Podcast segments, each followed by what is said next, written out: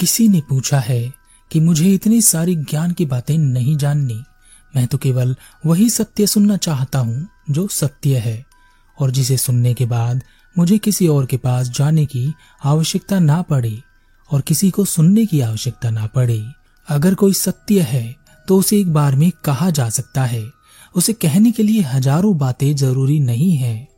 कोई कुछ कह रहा है तो कोई कुछ और कह रहा है। हर कोई कुछ न कुछ अलग कह रहा है। यह सब कुछ तो सत्य नहीं हो सकता तो सत्य क्या है?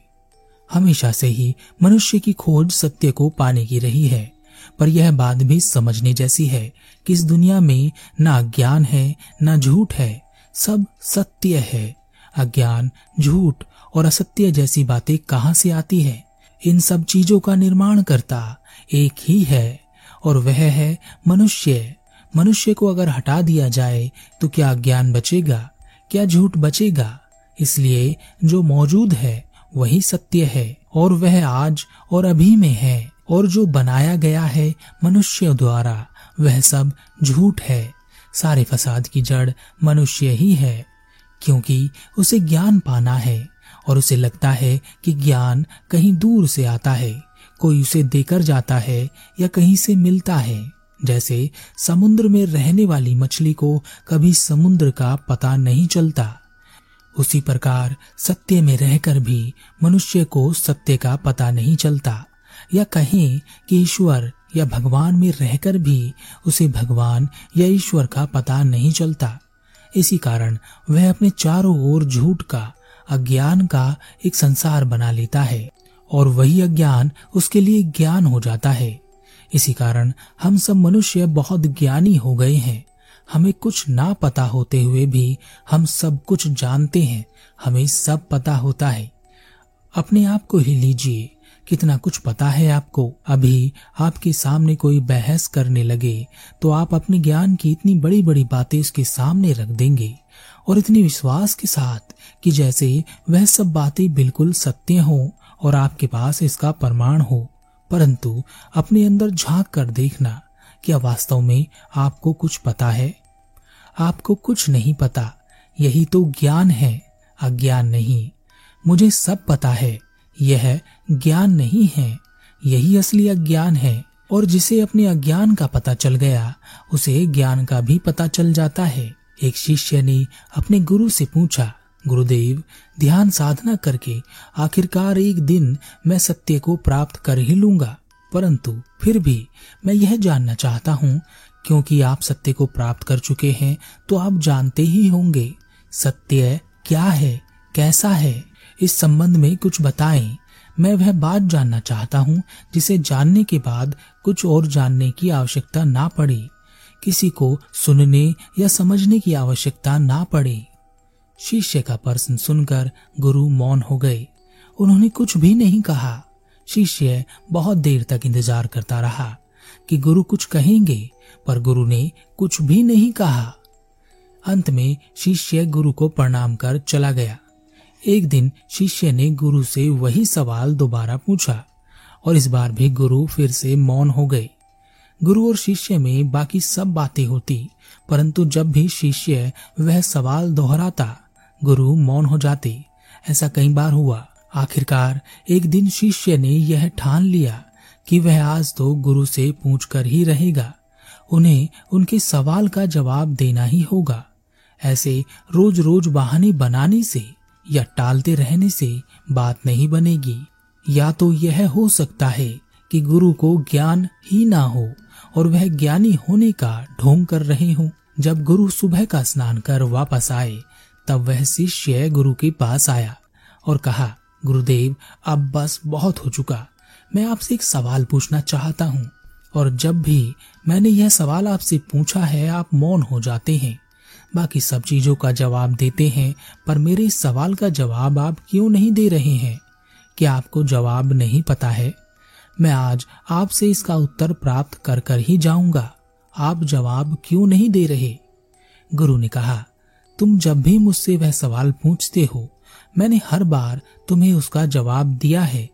और क्या बार बार तुम एक ही जवाब सुनते सुनते थक नहीं गए हो? शिष्य ने अचंभित होते हुए कहा, जवाब दिया है, पर मैंने तो सुना ही नहीं, आप तो कुछ बोले ही नहीं। गुरु ने कहा, यही तो समस्या है, तुम सुनते नहीं हो, जवाब मैंने हर बार दिया है। शिष्य ने कहा, गुरुदेव, हो सकता है मैंने सुना ना हो क्या आप दोबारा उस प्रश्न का जवाब देंगे? गुरु ने कहा हाँ क्यों नहीं? और यह कहकर गुरु मौन हो गए। बड़े ध्यान से शिष्य गुरु के सामने बैठा रहा कि गुरु कुछ कहेंगे, पर गुरु ने कुछ भी नहीं कहा। गुरु चुपचाप बैठे रहे। बहुत देर बैठे रहने के बाद शिष्य ने कहा, आप भले ही चुप बैठे रहें, मौन बैठे रहें, पर आज मैं आपसे उत्तर लिए बिना यहाँ से नहीं जाऊँगा। बहुत देर हो गई। गुरु भी बैठे रहे और शिष्य भी बैठा रहा। शिष्य ने दृढ़ संकल्प कर लिया था कि आज उत्तर लेकर ही जाऊँगा।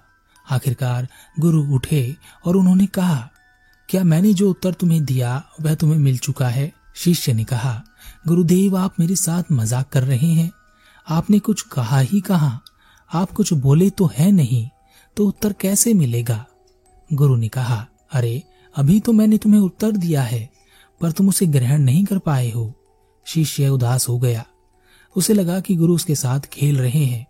शिष्य को उदास होता देख गुरु शिष्य को अपने साथ एक नदी किनारे ले गए और कहा, यह क्या है? शिष्य ने कहा, यह नदी है। गुरु ने कहा, नदी में क्या बहता है? शिष्य ने कहा, नदी में पानी बहता है। गुरु ने कहा, तुम्हें किसने बताया कि यह पानी है? शिष्य ने कहा, सब इसे पानी ही तो कहते हैं। गुरु ने कहा, भूल जाओ कि इसे क्या कहते हैं और सोचो कि अगर इस धरती पर मनुष्य ना होता तो नदी को नदी कौन कहता और पानी को पानी कौन कहता? बताओ, तब इसे फिर क्या कहती? शिष्य सोच में पड़ गया। फिर उसने कहा, तब तो हम इसे कुछ भी नहीं कह सकेंगे। गुरु ने कहा, क्या इसे तुम्हारे नाम देने से इस पर कोई फ़र्क पड़ता है? तुम नदी को पहाड़ भी कह सकते हो। तो क्या इस पर कोई फ़र्क पड़ेगा? तो इन सब नाम को छोड़कर, और इसके बारे में तुम्हें क्या पता है? इस बात को भी छोड़कर, इसके संबंध में सब कुछ भूल कर इस नदी में उतर जाओ, और पता करो कि यह क्या है। और याद रहे, धरती पर मनुष्य नहीं है, और तुम्हें इसके बारे में किसी ने कुछ भी नहीं बताया।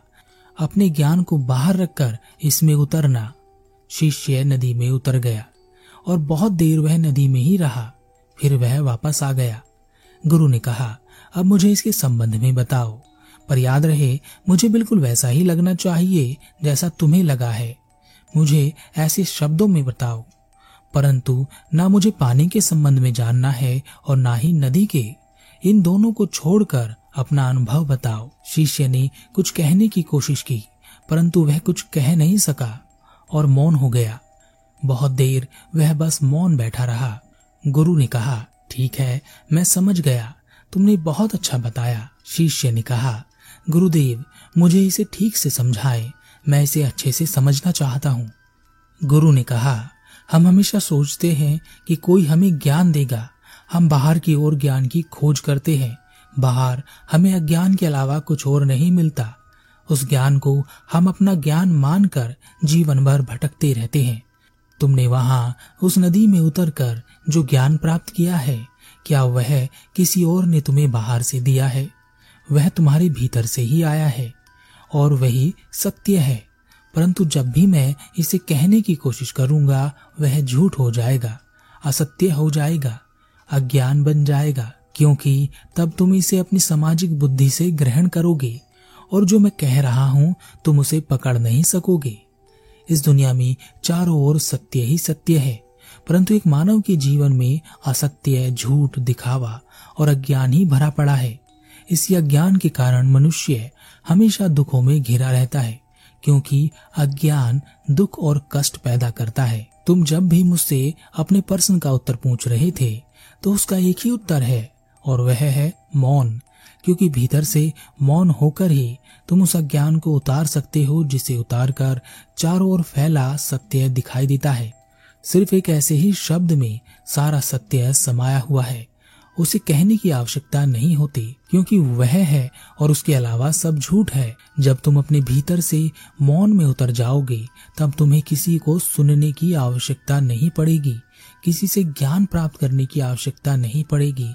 किसी के पास जाने की, यहाँ तक कि अपने दुखों के लिए परेशान होने की भी आवश्यकता नहीं पड़ेगी। शिष्य को उसका उत्तर मिल चुका था, और वह अपने भीतर की ओर मुड़ा, और मौन को साधने लगा, क्योंकि उस शिष्य ने मौन का उत्तर महसूस किया था, और उसने सोचा कि जब मैं भीतर से संपूर्ण मौन हो जाऊँगा, तब कैसा अनुभव होगा। तो जो लोग भी ऐसा उत्तर चाहते हैं कि जिसको पाने के बाद किसी और के उत्तर की आवश्यकता ना पड़े तो वैसा उत्तर तो आपके भीतर से ही आ सकता है। तब किसी को सुनने की, किसी को समझने की या यहाँ वहाँ भटकने की आवश्यकता नहीं रह जाती, क्योंकि सत्य की यही ताकत है और झूठ, असत्य, दुख, तकलीफ़, कष्टों में हमें घेरे रहता है। और हम हमेशा दुख, तकलीफ़ और कष्टों में ही घिरे रहते हैं। इसका एक मात्र कारण है कि हम झूठ को जी रहे हैं। सत्य पास होकर भी बहुत दूर हो जाता है।